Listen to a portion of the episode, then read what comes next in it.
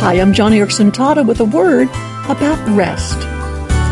When I think of rest, I think of having the freedom to sleep in on a Saturday morning until what, 8:30, 9 a.m. with no ringing telephone.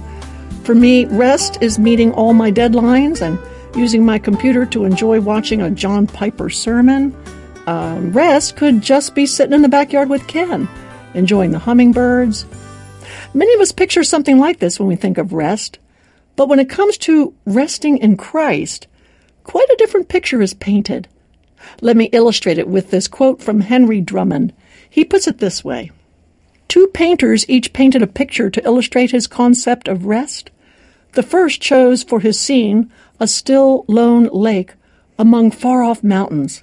The second painter threw on his canvas a thundering waterfall with a fragile birch tree bending over the foam. At the fork of the branch, wet with spray, a robin sat on its nest.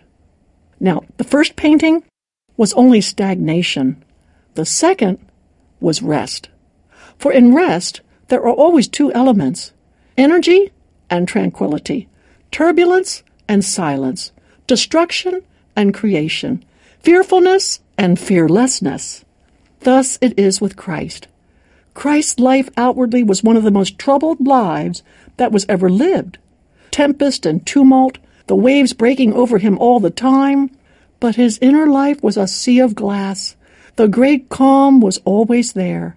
At any moment, you might have gone to him and found rest. Even when the bloodhounds were dogging him in the streets of Jerusalem, he turned to his disciples and offered them as a lasting legacy his peace, his rest. You know, all of us can identify with Jesus' tumultuous life when he walked on earth. Constant interruptions, late nights, early mornings serving others, even rejection, lack of understanding from his best friends. But Jeremiah chapter 6 verse 16 tells us what to do in these situations. Quote, This is what the Lord says. Stand at the crossroads and look. Ask for the ancient paths.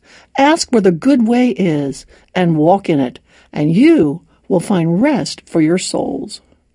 Those may be ancient words, but they're so needed today because I'll be the first to admit that it's hard. It's challenging to carve out times for rest. How is it with you today? Do you find yourself precariously perched over a chasm of some frightful predicament, much like that robin above the waterfall? If you are following Christ, it is doubtful that he is leading you by an idealistic quiet lake scene far from the madding crowd. You are in the storm of things. You are feeling the winds of adversity, and there is nothing stagnant about that. so, let the waves roar inside your heart can be a sea of glass when you rest in Jesus. And I think that's why I'm so grateful for my wheelchair. It has me constantly sitting. And when I am, let's say, sitting in an airport, or our plane is late, or I'm waiting for luggage at a baggage carousel, these all become small seasons of rest. I am sitting down anyway. Why not rest?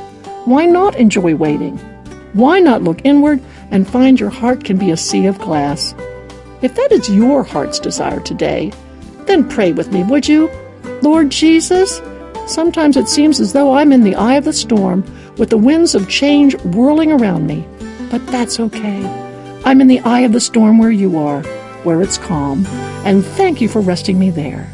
In your name, amen.